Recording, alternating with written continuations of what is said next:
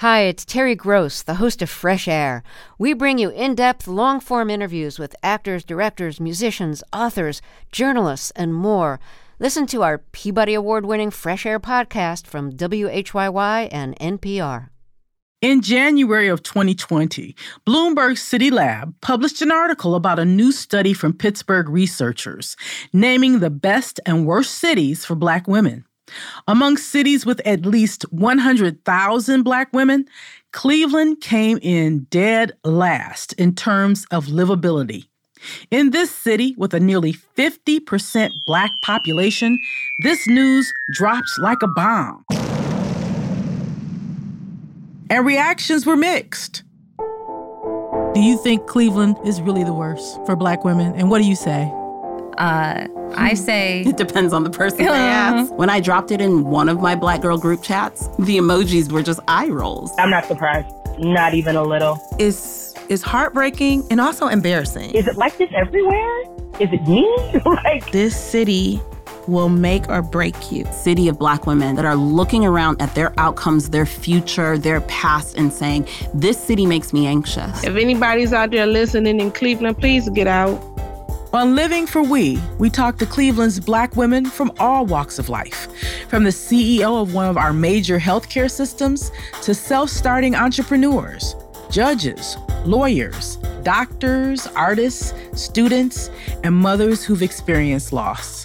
We share stories from these women as change makers and architects of their own futures, celebrating their victories, challenges, and personal growth along the way. So, is it really true what they say? Is Cleveland deserving of the least livable title? And what can we do to make lasting improvements for Black women in our city? I'm Marlene Harris Taylor, and this is Living for We, a project of connecting the dots between race and health from IdeaStream Public Media. We're standing in front of the movie theater. Tell me the story of the significance of Shaker Square to your career. So, when I got my first full time job out of college, I was working as a development assistant for an arts nonprofit called Young Audiences. And their offices were above the movie theater. And that was my job. I, I, don't know which one of these windows was mine, um, but I had an office. Uh, so it was my first office. I was out of cubicle life, so I felt like I had graduated. You made it. I had You're made out of cubicle it. life. This is lifelong Cleveland resident Leah Hudnall. She's taking us back to where she had one of her first professional jobs here in Cleveland. As we continue exploring Black women's experiences in the workplace in this episode of Living for We. Leah's dream job was to work in philanthropy because she wanted to make a difference in people's lives. She had just landed an entry level role at this nonprofit about 10 years ago that she thought was going to be a positive start for her work journey. I was a development assistant, but later on, I found out that other members on the senior team were led to believe that I also supported them as well. And you know how you talk to your boss versus those who are just your colleagues. So I would say, okay, I'll get to it. But, you know, that doesn't sound good from the lowest peg on the belt telling you she'll get to it. So that situation came to a head with one of the employees at the nonprofit coming into my office. She closed the door, put her body over the doorknob, and started yelling and berating me verbally and told me, you know, a whole bunch of curse words and I need to do what I'm told. And she's tired of my attitude. So I stood up and tried to leave the room and she doubled down on being over the doorknob. And I was like, please let me out. Please let me out. Mm-hmm. I knew at that point that I could not respond in a way that I was taught if someone closes you into a room, you knock them out. I couldn't do that. Um, but I You didn't. were like, let me be professional in this situation. I didn't know what because what was happening to me was not what people had prepared me for what professional life looks like. Well, how were you feeling in that moment? I felt humiliated. One, people, everyone was staring at me, and I was like, as I recall, I was sitting in my office. I don't know what I could have done that rose to the level of that type of response. I remember the next day or two days later, that used to be a Dewey's coffee shop Where? across the square. So they asked me to walk with them to have an intervention between me and this employee. The one who had just verbally abused you. The One that verbally abused me, plus the executive director and the development director. And we sat at a four person table and they allowed her to say things like, shit or get off the pot. You tricked us in your interview. You not you're not who you portrayed yourself to be. And after after that, she was, it was announced to the staff that she was going on a sabbatical.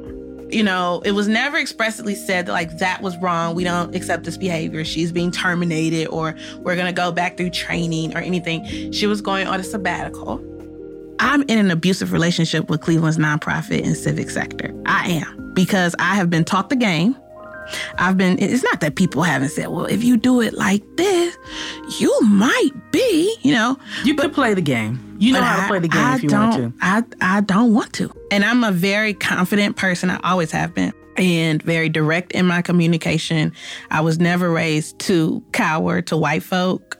I had this like moment where I was like, you really want to do this work, but this work doesn't want you. What, what, you know, like, why do you keep chasing something that has clearly told you you're not welcome? What a lot of people don't know about this nonprofit work in Cleveland is you have to sit in rooms where people continuously disrespect everything that you stand for. And the moment that you decide you want to speak out, you're combative, you're difficult, you're hard to work with, you're angry, you're emotional. This may not be the line of work for you. Give us a peek into that world. Like, what were the kind of things that people would say that you found just totally disrespectful and out of line from people who are supposed to be there to help other folks? There was a community program that was rolled out. And at this point, I have a young son. One of the officers of the institution comes and says, This is going to change your son's life. What kind of program was it?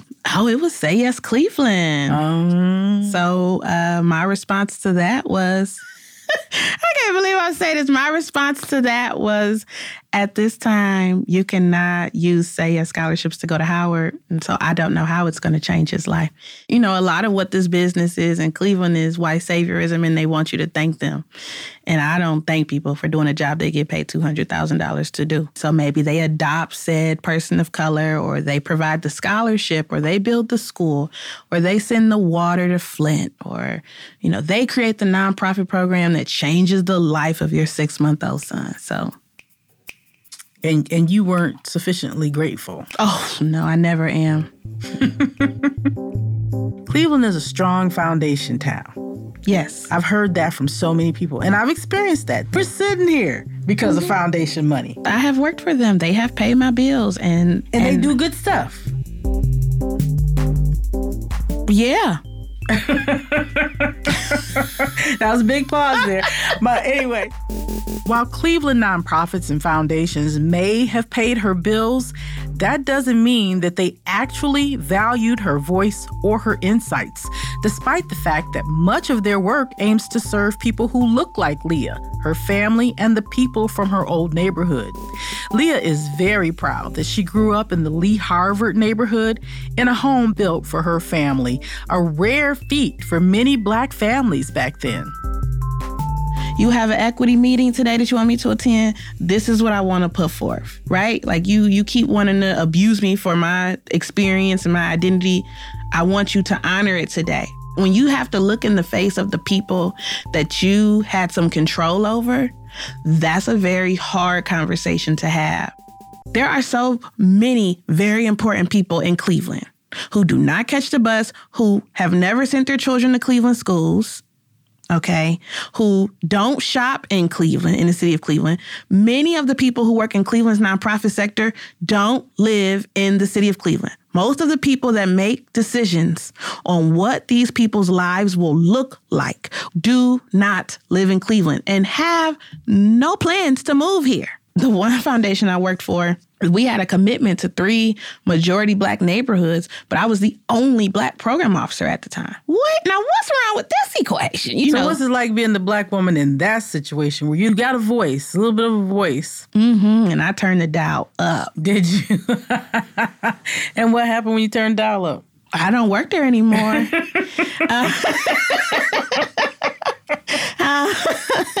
I'm thinking I see a pattern here. well, trust me, if, if you wanted to find the anti-Leah club, you would have a you need a larger room. so what does that do to you when you have to do this delicate dance to, to be able to look yourself in the face? What does that do to you over the years in terms of your health and your wellness and your mental health and your physical health? It creates um, you fight to stay healthy to fight, if that makes sense. I don't want everything to be a fight. I want to be in rooms where I feel seen and valued. I'm fighting for the power of community because I know it saves lives because it saved my life. When I've been fired from jobs and thought I was never gonna get over the humiliation, like I'll never be able to walk outside again, or you see someone that harmed you in the workplace be named as the leader of the year, you know, all of these different things that are just not my story. These are stories of all of us, black, white, whatever, in this work. There's a culture of silence in Cleveland civic sector where uh, the way I put it is like the you'll never work here vibes are very real in Cleveland. Like you can get blacklisted. It is a thing. People that are in power try to act like they don't know, but it's a thing. What I have tried to do is figure out whether I want to be at the dance, if I'm going to be at the dance, what dance am I doing, and who am I dancing with, and who's all going to be there, and when am I leaving. Since her time at that first nonprofit, Leah has worked in many other similar spaces, but she found it was more of the same. And that led her to start her own nonprofit, The Legacy Perspective. When asked about the study that ranked Cleveland the least livable city for black women in America, Leah said she was thrilled to finally have data to affirm her experiences. No one believes you until someone from outside of Cleveland affirms what you already know. And we had data that no one is going to debate. it wasn't a surprise. To me, no, it wasn't a surprise. Because you were living it. Yes. And my mother had lived it, and her sisters had lived it. My grandmother lived it, and my great grandmother lived it. that Cleveland people discovered. You know, that landed like a bomb. For some. Okay, too much? That's too much? Not a bomb? It landed like the ferry in my front yard when I got it in my group chats. It was like ping, ping, ping, ping, ping, ping, ping. The biggest challenge for me was burgers because there's so many layers to a burger. So this is our next guest, uh, Cleveland resident Ramat Wiley, who's sharing with me what it's like working as a food artist. It's a cold you know, the people who make food look so good and tantalizing in magazines and commercials. Dry, you gotta dry your meat. you gotta dry it off. You gotta dry it still off. keep it glistening. Keep it glistening. Lots of mashed potatoes in the background on the back of the burger to make sure that everything stays in place. Oh, so the mashed potatoes hold the burger up, but they're like invisible, sort of? So we split the burger in half in the back to open it and make it look as big or even bigger than the bun. And we ah. stuff mashed potatoes in the middle. in the middle. Ramat is a woman of many talents. She's always on a quest to find her dream job, and she is not afraid to reinvent herself. But she's had some bumps and bruises along the way. Her journey into the world of food began after years of working as a 911 operator in East Cleveland and Cleveland Heights, where she led a movement to unionize the women she worked with. She ultimately succeeded, and a union was created, but she was understandably burnt out and ready to make a change. But at some point, you got tired, and you're like, I "Look, tired." I'm." My husband said I got mean. He's like, you gotta. It's, so you ready to go back to school because you getting mean? And I was like, oh, I don't want to be mean. So were you were you taking it out on the hubby? Well, at the time, he was my boyfriend, and it was like and uh, he still wanted to be your husband. He still wanted to be my husband. Apparently, you got a good one. Ramat decided it was time to go back to culinary school to pursue her lifelong interest in becoming a chef. But when that started to disappoint her as well, she found a more specific passion in the culinary world. So I was on the line as a pantry cook and also doing assisting as a food stylist part time. So were you working in the kitchen to pay the bills, but the food styling was it becoming your passion? It I was mean, becoming because you went to school to become a chef. Yeah. So you started changing your It mindset. started, I started changing my mindset. On How did that happen? There was a lot more discovery in food styling than there was working in a hot kitchen full of men who don't care how clean you keep your station. They're going to mess it up anyway. So I could be as particular about things that I wanted to as a food stylist. It got me more work on the line though, because I was asked by banquets all the time to plate all of their salads before I left. Why is there more work being put on me? Mhm. Because you do it. You do it so well. Right. Like here you were. You had left your job to go to school to become a chef, and then you find yourself in the kitchen. It was it was not different from culinary school itself. The kitchen is definitely a boys' club. I was the only woman on the line. So I would also be given more work there. I'd have to prep everything for my station and then plate desserts. I'm running from one end of the kitchen to the other. So, how were you treated in the boys' club? They tried me. Then they knew when I was there that I demanded my respect. What do you mean they tried you? They would mess up my stuff on purpose, putting a french fry in my freshly cut radishes. Do you think they would have treated a guy like that fresh out of school?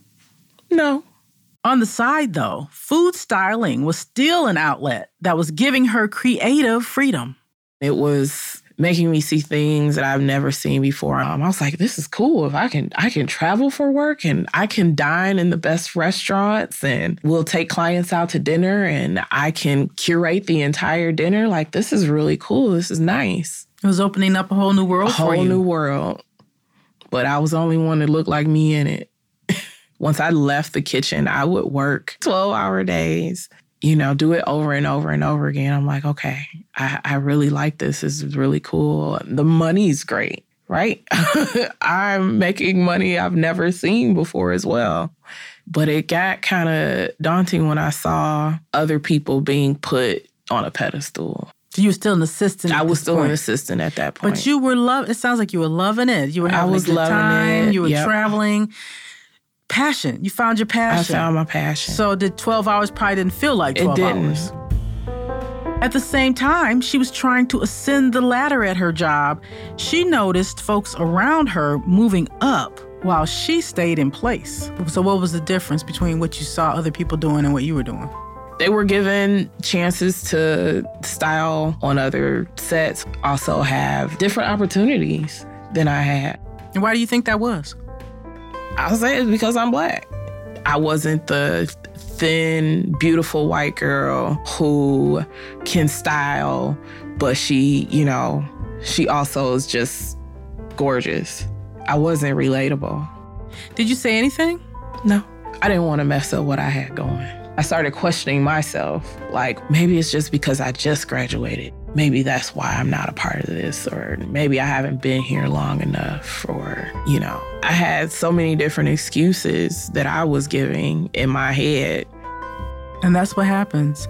And so you saw these people who, you know, you felt were your equals. They weren't below you or anything, but it was like, why am I not in that group? Yeah, Maybe I'm not good enough. maybe I'm be- not good enough. But are you coming to this client dinner? Okay, we need you to go ahead and pick out the menu. Ramat was relied on to provide great work, and she did just that. But when she wasn't being included in important meetings and career advancing projects, she felt that she was being taken advantage of, and she was not standing for it anymore. You said, I'm out. I'm out. I'm gonna go do a few more freelance gigs and I'm out. Did you have a plan? No, because I didn't know the pandemic was coming. I thought I would just continue to work as a freelance food stylist until I figure out what I want to do next. And then the pandemic hit. And I was like, well, and so I was sitting at home and reading and crying and meditating and trying to figure out what was next. And I was just like, what would you do if you can do the biggest thing you wanted to do? And I was like, huh, what is that? I was like, I've always loved spices. Whenever I travel for work and when we travel for our honeymoon to France, it was spices and finding out different cuisines and was like, huh. That chef and you came back. And I was like, uh, I would I would open a spice shop, but I don't know how to do all of that. and I was like, well, it seems like I got space and opportunity at this point, so I'll figure it out. I had also come across a space, Where was the space? Van Aken Market Hall. Wow, that was pretty audacious. Yeah. What gave, what, what gave you the courage to do that? That's, That was- that's pretty cool. It's funny because that was actually the word of the year with my church was audacious. We would say, we're gonna pray audacious prayers. We're gonna do audacious work. And I didn't think anything of it at the time. I was just doing what I felt I needed to do. But that was sinking into your spirit. And your pastor, well, he declared it the, the year thinking audaciously. She, yes. She. She. Okay. Yes. All right. she. Let's get that straight. Yeah. She declared this is the year of thinking big. So, welcome to Adun Spice Shop. Um, we're gonna start over here in our blend section. So, on the blend wall, we have um, a few of our very signature blends. Um, the favorites are the citrus garlic, our maple Cajun. Our mission is to source quality spices, fair trade from single source farms, organic or organically farmed. And we also give back to the community. We give monetary donations to people who are feeding people in Cleveland. I call it doing the work. How did you finance it? My husband gave me $300. um, Three hundred dollars. Three hundred dollars is what I started doing Yeah, Spice three hundred Company dollars with. and a dream. like thanks, honey. but no, um, once it grew to what it is now, uh, Key Bank. I had a whole national commercial with Key Bank. like Ramat, a chef and creative entrepreneur who didn't let a pandemic stop her from starting Adun Spice Co., where she curates spices inspired by her heritage. And gives Ramat's her big break with Key Bank was partially arranged by a friend of hers, another black woman. It's my duty to make sure that I provide that information for other Black women who want to do the same thing, who want to start their businesses. I want to make sure that they have the same knowledge of what's available to them because there are other Black women who want to make sure that small businesses are funded in Cleveland. How did you get here? How did that journey happen to get you to this wonderful place that you are now? I think it was sitting at home during that time at the beginning of the pandemic. I also think it was going to therapy. If I'm not supposed to be doing this, I would not be affirmed by myself and so many others. That's what keeps me motivated and going. Because so many black women stay in spaces where they're not being affirmed out of fear. Fear. Big fear.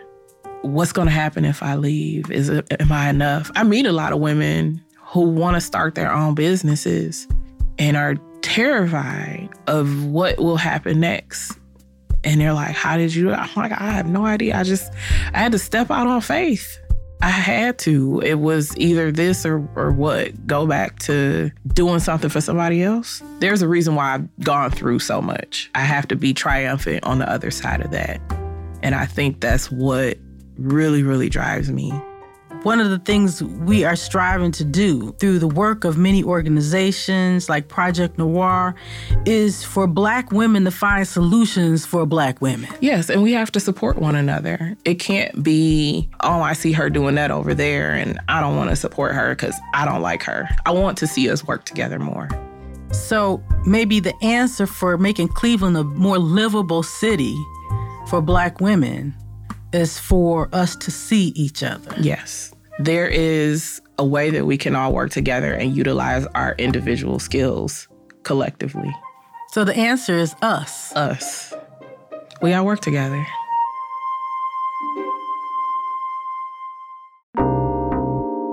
Been exploring what the workplace is like for Black women. In part one, we spoke to three women who broke barriers in Cleveland. And in this episode, we spoke to two younger women who are carving out their own paths to success despite it all. Now we're bringing back our expert to talk about how we can all cope with the sometimes rocky world of work for Black women. So, Dr. Angela Neal Barnett, welcome back to Living for We. I'm glad to be here, Marlene. So, we're talking about the workplace now, the last episode and this episode. And, you know, we hear some common themes from the women about the issues that they face and the struggles in the workplace. So, what that tells us is that there are a lot of Black women in Cleveland dealing with these same issues. You're saying that Black women should think about being in therapy.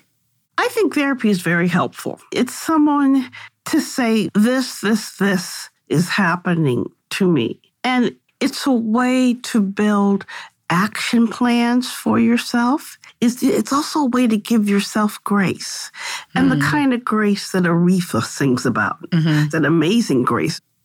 And to learn how to recognize that and then deal with it is always a good thing.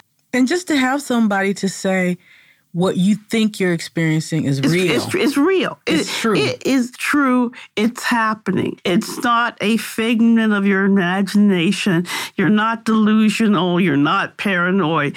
Black women are always told when they're inappropriate, they're angry, they're aggressive, they're scaring right. people. And when white women do it, not a peep. And that's, you know, Leah's case is a prime example of And who was aggressive and Who- who- scary in that yeah. situation? She was, you know, not too long out of college. She's fresh, she's idealistic, and she comes into this workplace and faces this trauma. And she's like, oh my God. When you're older like me and you've weathered some storms you you know you find some coping strategies but when you're young like that and you you face this reality for the first time it can make or break you. That's where I think women like us, our age, are, are, are so important. When we are functioning as mentors, what we want to teach these women is that we are here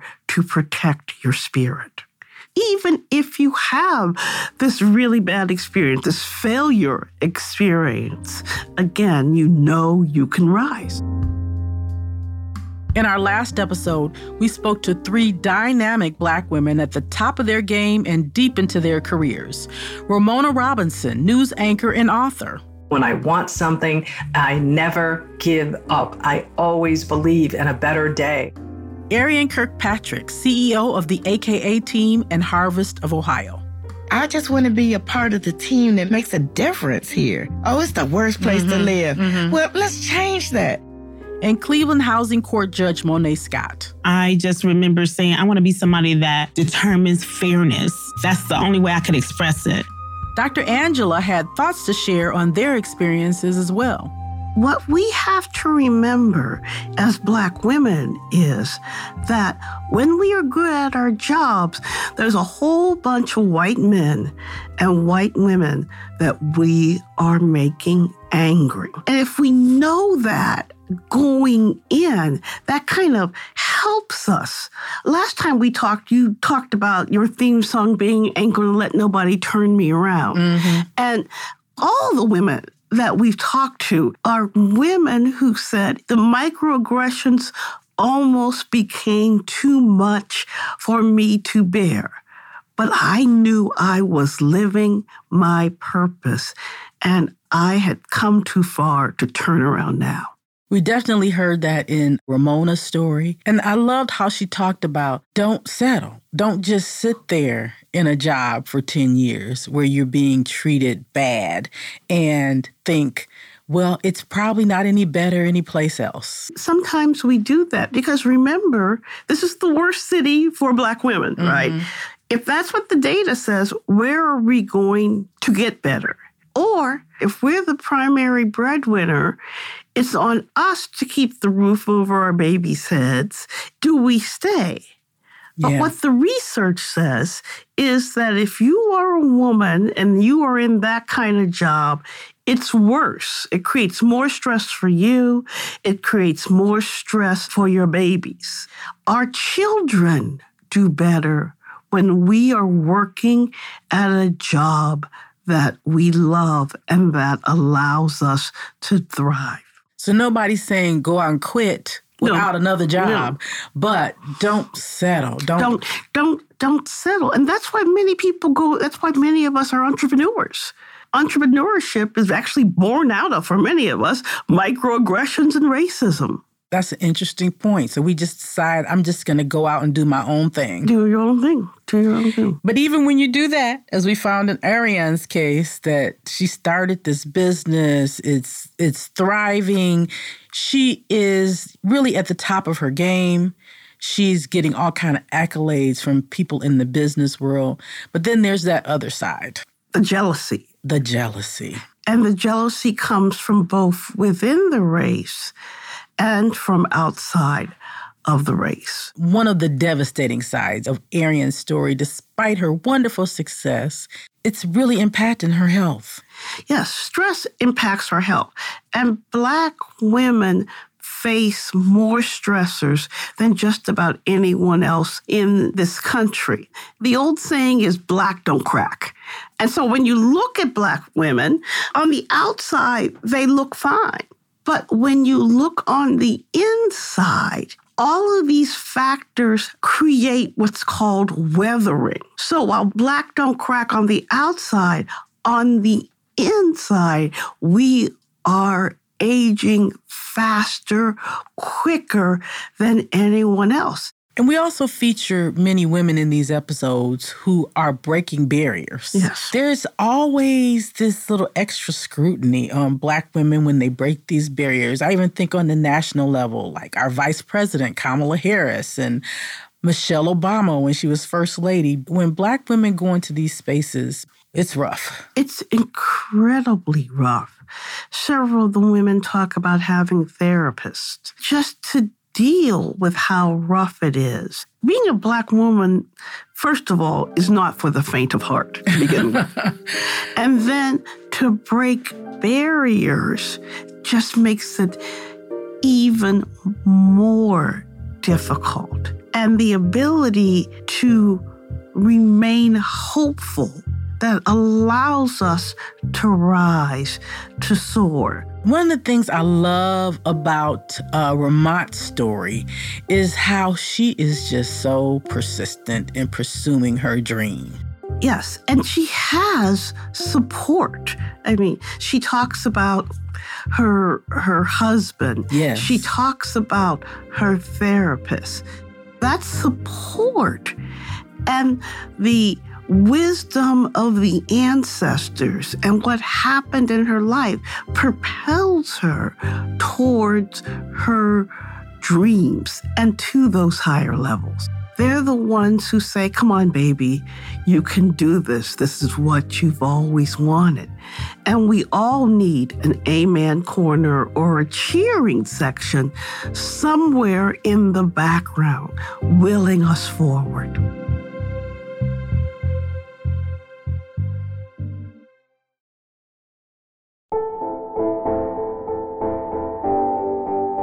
Next episode, we start the conversation about Black women in Cleveland's medical system the good, the bad, and the ugly.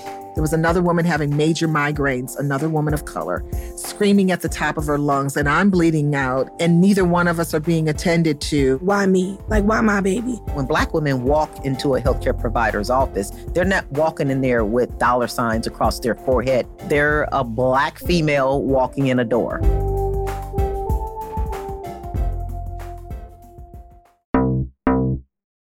Been enjoying listening to your voicemails about your experiences as Black women in Cleveland. We have another message this week from one of our listeners. Born and raised here, lived here my whole life. It sucks. The healthcare sucks. I mean, I'll say if you can find a black female doctor, then the healthcare is not so bad usually. But yeah, it's pretty bad, especially if you need any kind of mental health care. Education, decent, but good luck getting a job that will pay you a livable wage. And if you do get one that pays you a livable wage, good luck being treated like a human once you get there. I feel like we've been failed, not just by our government, but just by literally anyone who's in charge of anything around here. Good luck trying to date. Good luck trying to exist as someone who's not a cis white person. You know, I've fought to make a good life for myself. I think I'm doing okay, but it's not because of anyone else. so yeah, Zero out of 10. Wouldn't recommend. If you want to leave us a message, our number is 216 223 8312. That's 216 223 8312. You may just hear yourself on the podcast. We look forward to hearing from you. Thanks for joining us. You can find more episodes of Living for We on ideastream.org slash living for we and wherever you get your podcasts. This past week, we celebrated being included in Apple Podcasts' new and noteworthy section. Thank you for helping us get there by leaving us such great reviews and for sharing the show. Living for We is part of the Connecting the Dots Between Race and Health initiative from IdeaStream Public Media, produced by Evergreen Podcasts and made possible by generous support from the Dr. Donald J. Goodman and Ruth Weber Goodman Philanthropic Fund of the Cleveland Foundation. The Living for We team includes myself, Marlene Harris Taylor, host and executive producer, Hannah Ray Leach as our lead producer, and Hey Fran Hey as producer and creative director. Chichi and Kimra and Bethany Studenik of Enlightened Solutions are our researchers, data analysts, and community partners. We get production help from Stephanie Czekalinski. Original music, including our theme song, is by Cleveland artist Afi Scruggs. Our mix engineer is Sean Rule Hoffman. We'll see you soon.